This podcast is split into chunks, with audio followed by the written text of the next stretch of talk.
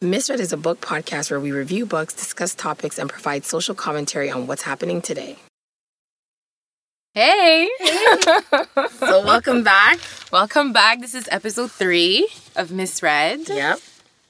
And we are diving in today with some pretty heavy material. Mm-hmm. Necessary, but heavy. Necessary Conversation, a book that almost didn't make it.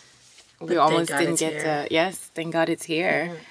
So we're gonna talk about Barracoon by Zora Neale Hurston today. Um, but just before we dive into it, me and Julene read an article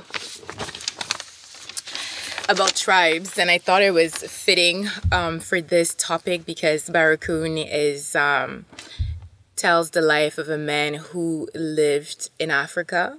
Um, it tells a little bit about where he's from, the nation that he's a part of, and how he, he came to become a slave in America. But it touched about what I liked about the article is the concept of tribe. Yep. and how we um, use it in Western culture and mm-hmm. how it's even adopted itself in African cultures mm-hmm, and what it mm-hmm. means. Yeah. So the author of the do you have the title? Yeah. Right here. Yeah, so it's called uh, Using Tribe and Tribalism to Misunderstand African Society, Societies, and David Wiley wrote it for the University of Michigan. And um, he goes on to talk about what tribes, what the word tribe means, the definition, and our perception of that word.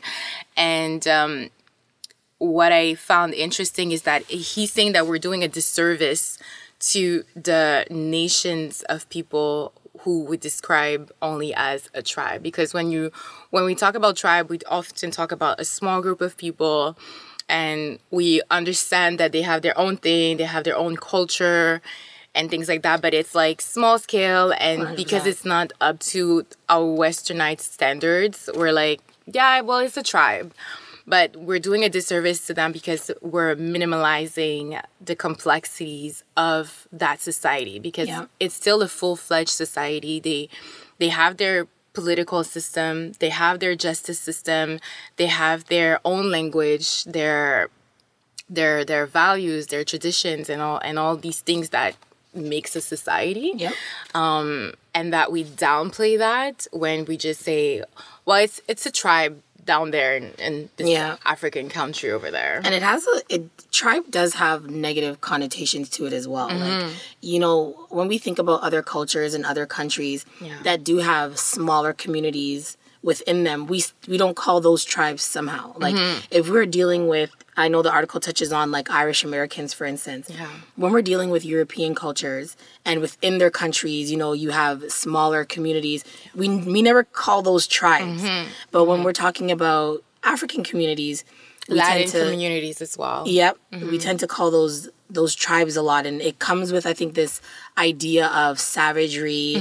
Um, you know, it's a little bit barbaric. Yeah. It's just the other. That term the other that, you know, we see so very often. Mm-hmm. Um, I think that's a big problem with how we see tribes and kind of just downplaying like you said yeah. really the the bigger part of the fact that well it's a full-fledged society that mm-hmm. has its own you know what i mean like rules and and justice systems and it's it's it's an authentic society but we mm-hmm. tend to just be like we downplay it. That's a and it's funny because even though a lot of um, throughout the years it's been downplayed we actually take a lot of their culture. Yeah. And we some people will embody them and turn it into their own thing. And uh, when I think of I, the first thing that comes to mind is you know what how people pierce their ears Yeah, to with the enlarge gauges. it? yeah, Yeah. The, exactly Uh-huh. the gauges. That comes from what somebody would call a tribe um, in Africa and so on and so forth. But I also like this article because it made me think about the movie Black Panther okay so we all heard about Black Panther, Yeah. the movie, this amazing nation from Wakanda, and everybody's like Wakanda forever. and um, one of the highlights in the movie is definitely the women, the warriors, yes um, who act as uh, the bodyguards of the king, T'Challa. And uh, Lupita Nyong'o plays one of them, and everybody's in awe. Like they're so strong, they're so fierce, they're so beautiful and it made a people talked about it a lot and i really appreciated that about the movie and although the movie is fictional, Yeah, the nation of not Wakanda place, is not a real place. Those ladies, those female warriors, actually existed. Yeah. Originally, they're called. We call them today. We call them the Dahomey Amazons. Um, oh, I see where you're going with this. So they're originally today we call them the Dahomey Amazons, but their their real name, their real names are Ahosi, and I'm sorry if I'm not pronouncing this correctly. Ahosi or Mino. And they lived from the seven, 17th century all the way to mid 19th century Okay. And they they their their roles were quite similar to what we see in the movie. So they were the personal bodyguards of the king, Wow. the king of Dahomey, and they were. And I, I also bring it up because in the book Barracoon he talks Yes, about them. he talks about them. They were j- as strong as the male. They went through like vigorous training, and they were known to decapitate their victims. So they were quite, uh, they were strong, right? They were strong, they were fierce, and all that stuff. And what we don't know is that they actually play a hand into how the transatlantic slave trade Yep. came about, Yep, which brings us to our subject today, which is Barracoon. And um, I we reread it in the book, like in the first pages that you read about uh, in the about book, the it Dahomey. talks about them, and I just thought it was very, very interesting how. How, how all this came to play. What did you think about that? Well, so I didn't, I didn't, I knew that Black Panther was kind of um, the construct of like taking different ideologies and, you know, from different parts of Africa. So hence why it can be fiction because it's a little bit of this, a little bit of that, which to me I thought was beautiful. Um, I didn't, however, make the connection with, or I, I'll just say I didn't do the research in knowing that the female warriors actually historically come from the nation of Dahomey. So now that you're saying this to me, I see 100% the connection because uh, Kazulu, which is the the um, African slave that you know the story is told about that Zora Zora interviews mm-hmm. and is told about. He talks about you know them actually being captured by the Dahomey warriors and then being sold into slavery. Mm-hmm. So, wow, I didn't I didn't know that, and now that I'm making the connection, I'm just like, and for me when i when i read that part in the book again it's not a spoiler it's it's really No. the beginning of the book i was i had heard of the the theory that well the slaves just the americans just didn't go to africa and pick slaves. No. they were given by africans right? I always heard that theory and but i never read anything like factual about that. Um, and in the book what's really good about the book is that in the back at the end she gives a lot of notes with all the credits as to where she she got her resources her sources from. And so i was talking to a friend about it briefly and the point that i raised was it's interesting how ooh, let's say in terms of america so let's talk about like in terms of black americans Yeah. so they've talked about reparations a lot or, or even simply for the government to apologize about the acts the cruelty that was done to um, to the slaves throughout the year the years and um, I, the question I raised was we put all the responsibility on tho- those those countries like the USA, the English, the France, like all the colonizers. the colonizers. So we put a lot of blames on them, but shouldn't the African nations who gave those slaves away also be held responsible? no, You don't think so? no. Why? So, I guess for me, so interestingly enough, that concept, Zora Neale herself, in some of her excerpts, she talks about how that was a realization for her as well. You know, this idea that, okay, you know, Europeans came over, and that's kind of the narrative that you're kind of told. Yeah. But really, that's not exactly how it happened. Mm-hmm. For me, the reason why I don't see it that way is because when people think about slavery or they think about the slave trade, they have this idea of African cultures being very tribal mm-hmm. and, you know, just a whole bunch of, you know, savagery and people in the woods and like the, these wild, you know, connotations with them. So when, you know, Europeans came over, they kind of took them, civilized them, etc. No. Africa itself, African countries itself, themselves, have like we spoke about literally have rulers and kingdoms and there's a hierarchy like in every other society. So to say that African nations should be exempt from having slaves themselves uh, like I, I just don't understand that because when you look at literally every single nation mm-hmm. from you know even like you know if we can talk about the bible and when yeah. jews were enslaved like every culture has a history of enslaving people that are less than and has more to do with class than it has to do with race so I, I'm, I really appreciate you bringing up that point because in the book you really understand that slavery has always existed like you 100%. said from the bible uh, all the way to now slavery still is yes, occurring yes. right now and in the setting of this book it goes on to say that the king of dahomey picks up a fight with the leader of his nation yes. and basically they take over yeah. it's a war and wars have casualties exactly. and in this in this instance the casualties are the women and the men who were captured to become slaves right. so in that sense i like what you're saying so i still my question refers i wanted to talk about that too about yeah. the fact that although it was custom you know for if you take over another country another nation you your land becomes bigger your kingdom becomes bigger you own slaves and you technically when you own a slave you do whatever you please with them they can become maids they can become cooks yeah. and you can they're your property yeah.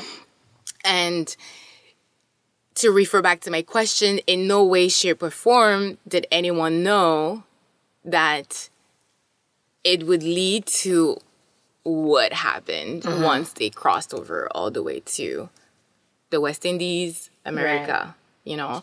So I thought it was uh yeah, because throughout history, you know, Europeans have pretty much um, enslaved even other European countries. Like, you know, mm-hmm. a, lot of Irish people have mm-hmm. a mm-hmm. lot of animosity towards people from England and, yes. you know, even calling their language, you know, English or, you know, instead of Gaelic or, you know whatever the, the terms are that that are important to them yeah. you literally see this throughout history all the time yeah. but i think this this is is a bit different mm-hmm. because it had a a more severe effect mm-hmm. for what's going on because yeah. then from slavery even though it was abolished we had civil rights and it's just the idea that based off of my skin complexion mm-hmm.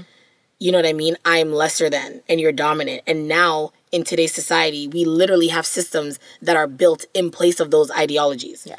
which is very different than me and you in our home having a war and having a problem, but that's in our home. Mm-hmm. You know what I mean? So, again, I don't think slavery on any any level is okay, but I think people need to realize that, you know, African cultures are were are and were back then extremely civilized you know what I mean? Culture, strong, strong culture. So mm-hmm. just like how you have royalty everywhere else in the world mm-hmm. and hierarchies everywhere else in the world that enslave lower class people, we weren't exempt from that. So mm-hmm. the fact that a lot of you know people will use that as an excuse. Well, you know, you know the Africans are the ones that, of course. Mm-hmm. Of course, they're involved in that in somehow. There's a there's a hierarchy in every nation. Yeah. You know what I mean? It, mm-hmm. it doesn't. I don't. I don't think it takes away from pretty much what the tragedy, the tragedy that happened. One hundred percent. What did you think of the book? well, I thought the book was, I thought the book was amazing, and I think one of the things that made the book so important was how authentic the interview was.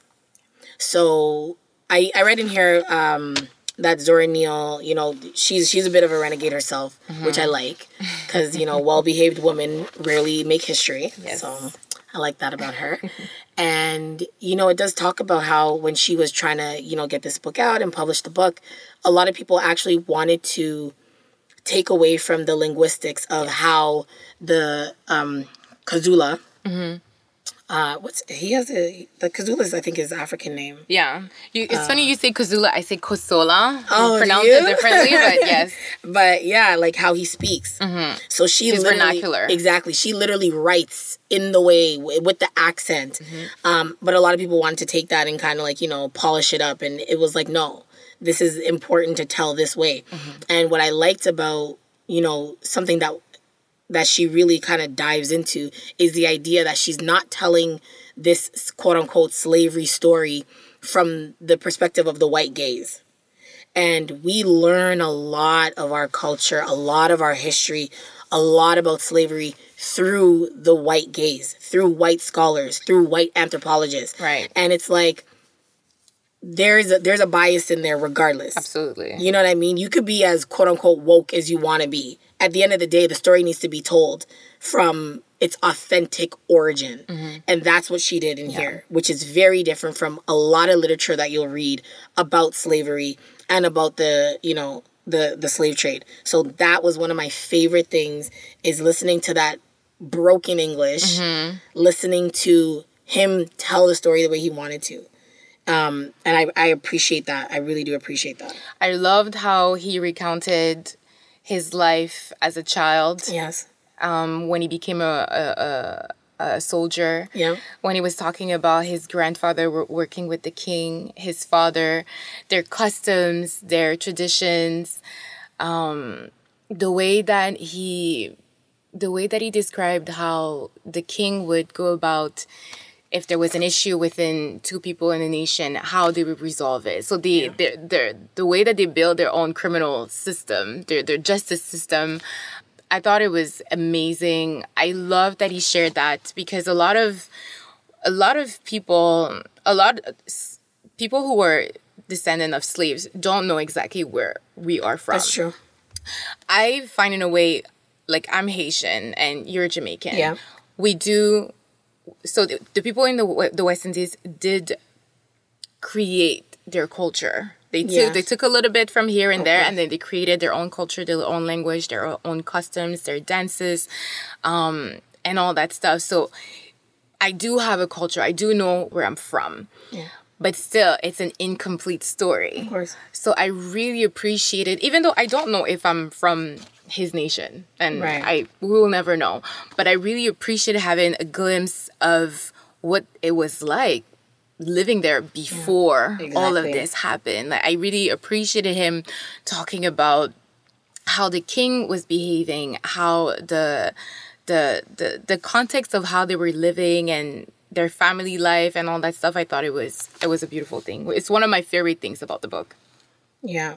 I think that's important, and I, I love too when uh, he talks about his father and his grandfather, mm-hmm. and Zora kind of like, okay, I kind of want to talk about you and slavery, and he's like, um, wait, yeah, show me the home where the mouse is like the leader or something like that, and yes, he's basically like, in order for you to know who I am, you need to know about me mm-hmm. on African soil. Yeah, I I thought that was I thought that was great, and he's very sharp. Yes. I think he was over 90 years old when she interviewed him. And one of the reasons he was famous in his town is yeah. because because of his story but also because he he uh, was able to retain all of his yes. memory. So his memory of things is very sharp and very vivid. So his accounts is for the most part can actually be taken as factual. Yeah. Um I know he talks he talks all the way from when he was a little boy maybe even like 5 or 6 years old. Mm-hmm. And yeah. and talking about it um the wives yeah. that his grandfather had. Yeah. which I thought was really interesting and he yeah I and even at his age when he was talking to Zora and telling about his childhood and how he grew up, he still had tears in his eyes yeah, when he was telling a lot of pain. And although all of these things happened like such a long time ago in his life, it still impacted him so much. It didn't mm-hmm. it didn't waver throughout the years. So I thought it was really I loved his story. I thought yeah. he he brought tears to my eyes. Yeah. He was it's it's tragic and I felt for him and I will never understand what he what he's been through. Yeah. But I thought it was very important that his story was told. Yes, I think um another thing that I really liked was when he talks about his family. So now we're we're we're we've gone from you know him as a child growing up yeah. to him experiencing slavery, to him having a family, and he had, I think it was what four boys and a girl, mm-hmm. and most of his children died.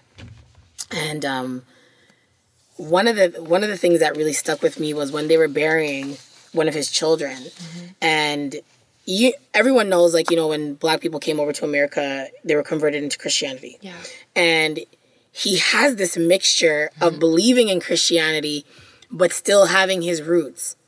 And there's a there's a part in the book where he talks about when he was burying one of his children and outside of his mouth he's like, you know, singing whatever song Yes. or whatever prayer it is, but Yes. deep down inside he's actually reciting His um, own his hymns, own hymn his own from yeah, like in his own language. yes, yeah, Wow. yeah, like if that doesn't speak to how constructed yeah. some it's like deep down inside you're something but on the outside you have to be something else You have to conform. you have to conform yeah, and it's like he's hiding who he truly is on the inside yeah. but then he probably in a way kind of believes in both He does. I think he did, but I think he also he mentioned it also towards the end of the book about um, I forget exactly what he said, but he did touch on it again towards the end of the book.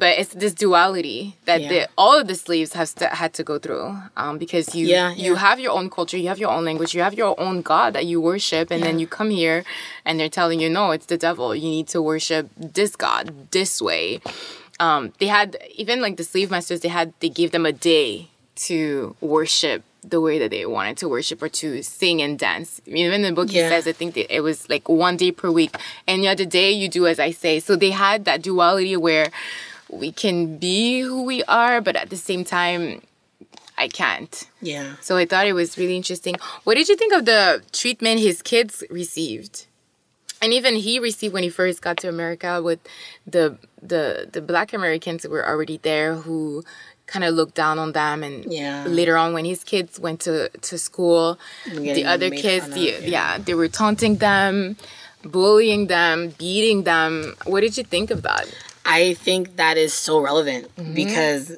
literally up until today we see this divide yeah. between black people. Yeah. whether you're black american you come from somewhere in africa you come from somewhere in the caribbean within black culture there is so much division. Yeah. I see it all the time. As a jamaican person and i i, I don't know if it's like this for haitians but as a jamaican person if you tell a jamaican person yeah but you're from africa it's like an insult like no no no no i'm not we're different. Like there's this constant separation. And actually i was the other day i was um I was on, uh, I think, I don't know if it was the Shade Room or some blog or something like that, and I was reading something and it was talking about, um, I think it was an African, I, re- I really wish I remembered. But th- the point is, in the comments, it was Africans, like people from, like, you know, I think it was Nigeria or something like that, arguing with black Americans and black Americans be, pretty much being like, oh, why are you in our country? Blah, blah, blah. Oh, like, wow. you don't have the right to this, you don't have the right to oh, that. wow. And, you know, Africans saying, well, you guys don't have no real culture and blah, blah, blah. Like, and it was just like, I'm reading this, this comment section, and it's like, wow. and Foolish this is debates. Foolish debates. And this is exactly what his kids experience is that, you know, a lot of times I feel like black people or minorities in general at the end of the day the approval needs to come from the dominant culture. So if i turn on you i'm you know more ideal to the the dominant culture. Like i'm the kind of black that a white person can handle. Can approve can of. approve of. Yeah. Like okay you- you're, you're black but Yeah. you're not too black so this is okay. So in in that approval seeking yeah. you know what I mean? Like journey, I'm gonna put down someone else Mm-hmm. who's, you know, and it traces back to slavery 100%. slavery had physical had a physical component but the harshest and the the one that we still suffer from today from what you're seeing, is mental slavery 100%. from for the slave master to make them believe that well you were born here. You're a slave but you were born here you're already better. Those new ones that come from africa they're savages. Like you're already better. And then them feeling like okay i can look down on you. But you are a slave too. What are you looking down on? Your situation is not any better. And then later on it's about colorism issues. So when you work inside the house Yep. you're better than the ones out there in the field. But you're not free. You're still not free. You're not any better. And then now moving on to now where immigration. And people have these foolish debates about i'm more american and i deserve this and you are, are an african saying well you don't have any culture. That all of this is false at the end of the day. Black americans were able to build their own culture mm-hmm. that is revered that is copied time Yeah. and times over again. And africans have their own cultures and both needs to be respected.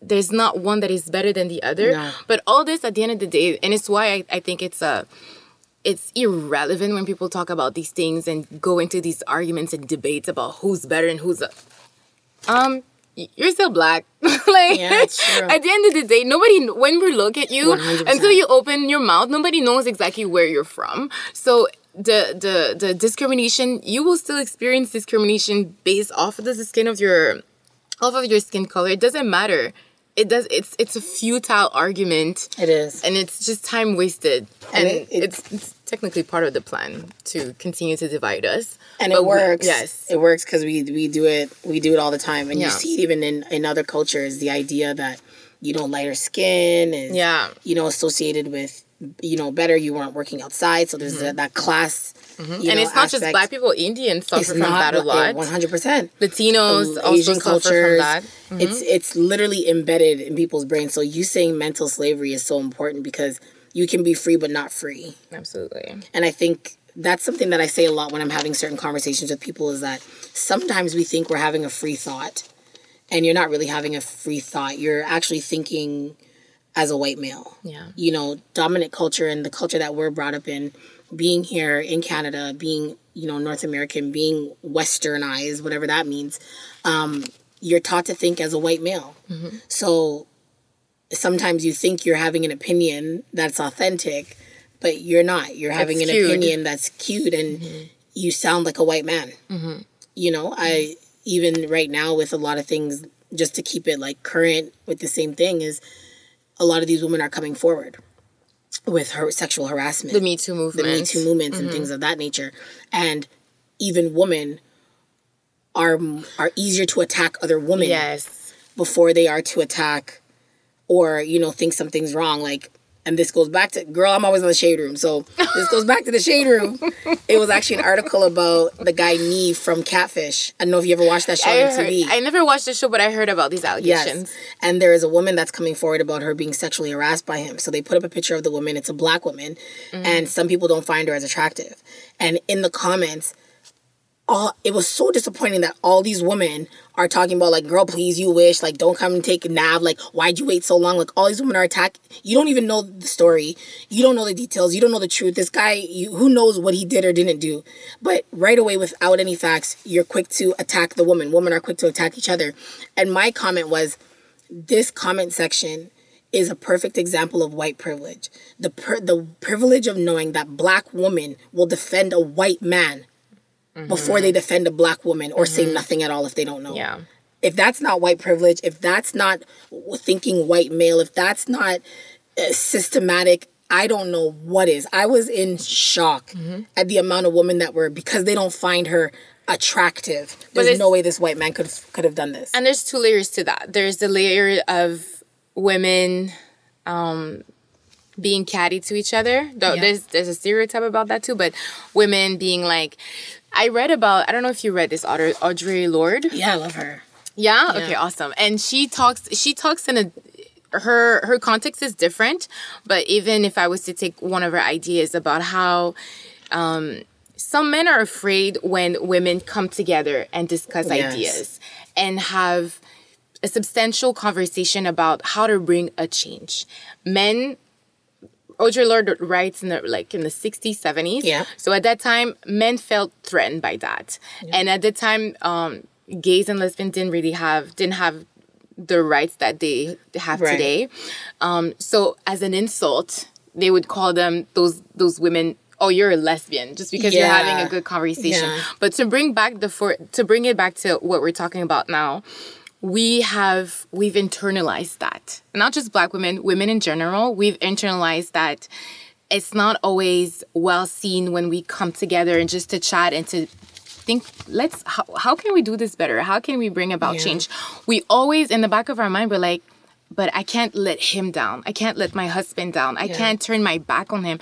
We think if I bond with her, then I'm leaving, I'm putting him on the side. Yeah. They're not exclusive to each other. No. So sometimes they like you said like in the comment section when you read it it's like automatically they took for the men 100%. because they've it, we've internalized that through uh, all these years that the man is right like how can i i'm not gonna take for her even though i probably relate to what she's going through Exactly. but i'm scared and if i relate to her and if i I bond with her if I have all these conversations with her, then the men are gonna turn their back on us. So I, I'm just gonna disregard her because I I need them as a Yeah. provider, as They whatever want it the is, camaraderie from a man instead. more so than as a woman. 100%. And it's, th- it's things that has been internalized, and obviously uh, education and all these things are and, and research and really understanding history will help bring about the change. But I'm sure the people in the comment section were young, you know, so it's crazy that even the younger generation ha- still have that internalized Yeah. I wouldn't say hate, but internalized thing that you will take on for the you will you will back up the men before Yeah. um, listening to the woman, even though you two may share similar Similar experiences. experiences. I think it's Yeah. it's quite interesting. Yeah. I, I agree. I think, um, can we talk a little bit about Zora Neale? Yes. So the reason why I want to talk about her is because I was reading, you know, some stuff about, you know, the Harlem Renaissance. Yes. And this is where a lot of like black literature and Yeah. art just kind of like boom. Yeah. Right? Which is so beautiful. Yeah. And side note, when she was going to interview Kosola, she went with Langston Hughes, Yes. which is one of my favorite, Favorite, poets. But yeah. Yes. So she did a lot of writing. Um, everyone probably knows her. Just as for our listeners, um, their eyes are watching God, which is you know huge. Um, but she also did a lot of research and wrote about voodoo. Oh, did she? She did. But there's criticisms with that because a lot of people felt as though she kind of fabricated some truths um, to kind of push her agenda in Okay. terms of what she thought about culture. So, in a way, the very thing that she was trying to get away from by telling the stories on behalf of black people, folklore, she kind of still in her sense of privilege Yeah. took that on and kind of created it into something that necessarily the accounts aren't always true. Okay. But it's like even if that's the case, how how do you how would you argue something like that? Is that good or bad? Because at the end of the day, it's to advance the agenda. And it's interesting that you say that because she was, she found Kosola, but apparently there was another person. There's a there was another Roche? person. I don't recall her name, Okay. but there was a lady, there was a woman who was as old as Kosola who had lived the same a similar life to Kosola. Like she Oh, was okay, she had lived in Africa. She had she was born and raised there. She was kidnapped, com- came to America, became a slave, and then became a free woman. Okay. So she had a similar um, life.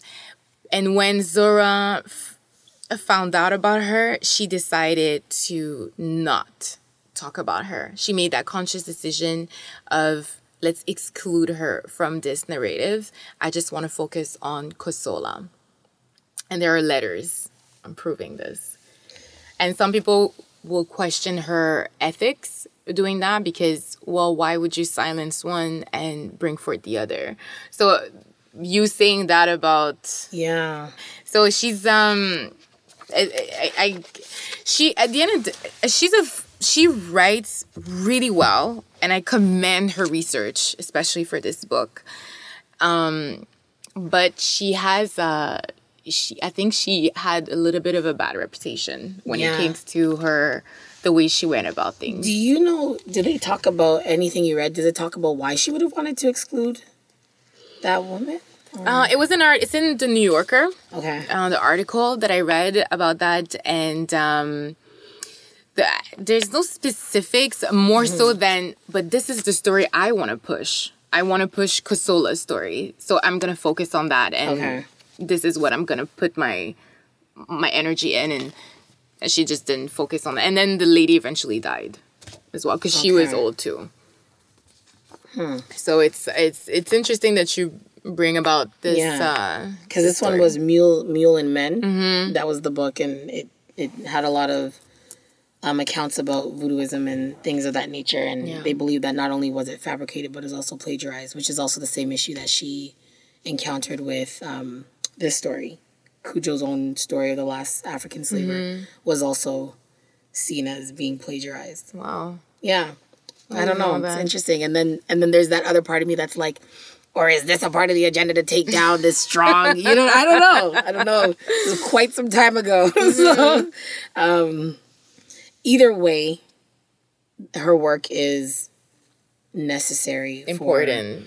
for us to be able to, you know, have have black literary figures tell stories. You know what I mean? I And- definitely think Barracoon should be added to schools' book curriculum. Oh yeah, yeah. I definitely think it should be added. Um, it's history, it is history. and um, and uh, yeah, I think it should be added. I think it's really important. That's a good point that you bring up. Um, because I'd be curious to see now. It's been a long time since I've been in school, um, but I'd be curious to see now what books are they reading Right. when it does come to that. Like, are we are, are these what authors are these? Yeah. You know, like Yeah. we need people to tell the story and b- bigger than just the idea of like having this book. It it needs to be normalized. Stories from this perspective, stories from Black authors need to be normalized. I'll never forget one time I went to chapters. This was years ago. I don't know if they do this anymore, um, but this was years ago. And I was inside of chapters, and I remember I was looking for a book, and I think it was probably a Jerome Dickey book because that was back in the day where that that's all I read. And I remember I was asking, you know, uh, one of the people that worked at at the chapters, and you know, you know where, I can find this author? I can't find them, and they go, yeah, yeah, yeah, he's in the Black author section. Oh my god, I can't believe you're saying this. I can't believe you're saying this. Do you know? I had the same experience. I went to chapters and I saw that section. You best believe I wrote an email to Indigo. Good. And I was like, this is unacceptable. Yes. Do you have a section for Asians? Do you have a section for. Latinos? Like what? Black authors are different than authors? I I was so offended because I'm like, but within this section of black authors, there's fiction, there's poetry, there's there's sci-fi. Why isn't that just distributed? It, there are throughout- normal authors. I Yeah. literally wrote them a long email, and I was like, "What is this?" Yeah. It's already it's already hard to be an author. It's already hard Yeah. to put your work out there, and now I can't just find you in all the sections. No, I gotta go through the black section. I'm like, take that out. that it was it was so insulting. Mm-hmm. So this is this so you talking about it being a part of curriculum, it goes further than just Black History Month. You know what I mean? Like, Mm-hmm. okay, it's a black author. This is the thing that makes it. No, in general, this should just be a book. Yes, This should just be a book that we talk about Yes. when we're talking about history. Yes. And it should be amongst the, the, all the books with the white authors and the Asian authors and all sorts of perspectives. It's- It's a book Mm-hmm. with a really important perspective and story in history. And it's just this like, here is your box. yeah. This is the box that you fit in. Yeah. This is the time that you're allowed to present your box in February. And that makes it okay. Exactly. Like there, there's just so much. It's so wrong. It's so wrong. It's it's wrong. and so many uh. people, a lot of people still don't feel like they can relate to black people. So maybe they see this section like, yeah, no, that's not for me. I'm just gonna go in the other. No, no. Exactly. Like my life is very similar to my friends who are Arabs or my friends who are white. Yeah. There's, of course, there are differences, Differences. but like we are young and we live life. We have similar lives. It's mm-hmm. not no different just because she's black, so I can't relate. And no, so I totally, I can't believe you you had That's that experience crazy. too. How long ago was this with you? It was a maybe I was still living in Toronto, maybe two years ago. Oh, that's pretty recent. two, three years ago. My recollection is like I'm talking about when I was probably in like maybe high school or oh, something like really? that. So that means it's it's been Oh, okay, so it's been going on for a long for time. a long time. I I don't know. I would have to go back and check if Yeah. they changed that section, but I was deeply disappointed. Yeah, that was that was disappointing chapters. If you're if you're listening, that's a blight we have. But Yeah. Have you been reading other books or anything interesting? Yes. So right now I'm actually rereading a book. Mm-hmm. It's called um If You Played in My Playground. And uh, it's dear to me because it's one of my friends wrote the book. And Oh. yeah, uh, her name is Elizabeth Carrera. Mm-hmm. And she has an amazing story about her growing up as a young child and experiencing abuse Mm-hmm. and you know, running away from home and just this full circle about her life and where she is today. And right now she's like a motivational speaker and she helps young women and she's doing a lot of great stuff. So knowing her personally and then reading her story, was just it's just so moving. So I'm rereading it again because she came with the book a few years ago. Okay. So I'm I'm reading it again, and I, I was thinking maybe one day we could even have Yeah, her you, here or you- she you like told me about her, right? yeah. Okay. So that's that's currently what I'm revisiting because I would love to bring her in here maybe one day and talk to her. Mm-hmm. Interview about her. Yeah, she. whew, her life. lived, uh, a she's full lived a full life, and she's still young and vibrant and gorgeous, and Yeah. she's an inspiration. So, Yeah. Awesome. yeah. How about you? Um, I read two books. I read this book called Sour Heart by Jenny Zhang. I love the name already. I don't know if you would love the book as much. No way. okay, tell me. I I I didn't finish the book. I had to put it down after the third uh, the second story. So it's a collection of stories, Okay. Um, but the characters are pretty much the same. And it's about it's mainly about Asian Chinese immigrants Okay. from when they came in the United States, like let's say in the 60s, and they had kids and the kids growing up. So uh, it was published by Lenny. I don't know if you know Lenny. Lenny Letters. Yep. Yep. started by Lena Yeah. Lena Dunham Um, or something. with the the producer writer of Girls. Yeah, and even she when she put out her book, there was a lot of controversy about her the things she did with her sister and whatnot. So I was like, when I saw that it was published by her, I was like, well, there you go. I'm not surprised. Yeah, Lena. I, I used to watch Girls and I liked her. I like her. You do? I don't know how I feel about her. I, don't like, her. I like I like I like how authentic she is with herself and how honest she is with her own self. Mm-hmm. But it doesn't but there's things about her that honesty that I'm just like, yeah, you're not really. it's ignorant. Yeah, she's she's kind of ignorant and even that whole thing with Odell Beckham and it's and that's I, I canceled her at that moment. Yeah, that that to me was very unattractive. Yeah. Excuse me, because it just showed like there there you are, Miss Feminist, performing white privilege right there. That this man has to be attracted to you, and it, like anyways, so, so that's about her. Um, but I do appreciate how, even though I don't necessarily like some of her ideologies or how she goes about it, I I I can appreciate that she's just who she is. And she's totally okay with that, and she's totally okay with herself, and she's totally okay with her body and being naked and making you uncomfortable. No matter, I can appreciate her doing that because Okay. that's authentic to who she is. To who she so is. that's fine. Um, but yeah, that book, I I don't know. Maybe I should. I don't know if I. I don't recommend it. Okay. But uh, the other book that I read is uh, called A Brief History of Seven Killings by Marlon James. I'm not going to go into it, but it's amazing. Okay. It's being turned into a movie. Um, I think Melina Matsoukas is the director on it, and um, it's good. Read it. Okay. I'll end with this. I'll end with that uh, recommendation. Perfect. Yeah. Well, thanks for tuning in to another episode of Misread, and Don't forget to subscribe yes, and review us. yes, and write us. Let us know your thoughts. Yeah. See you next time. Bye.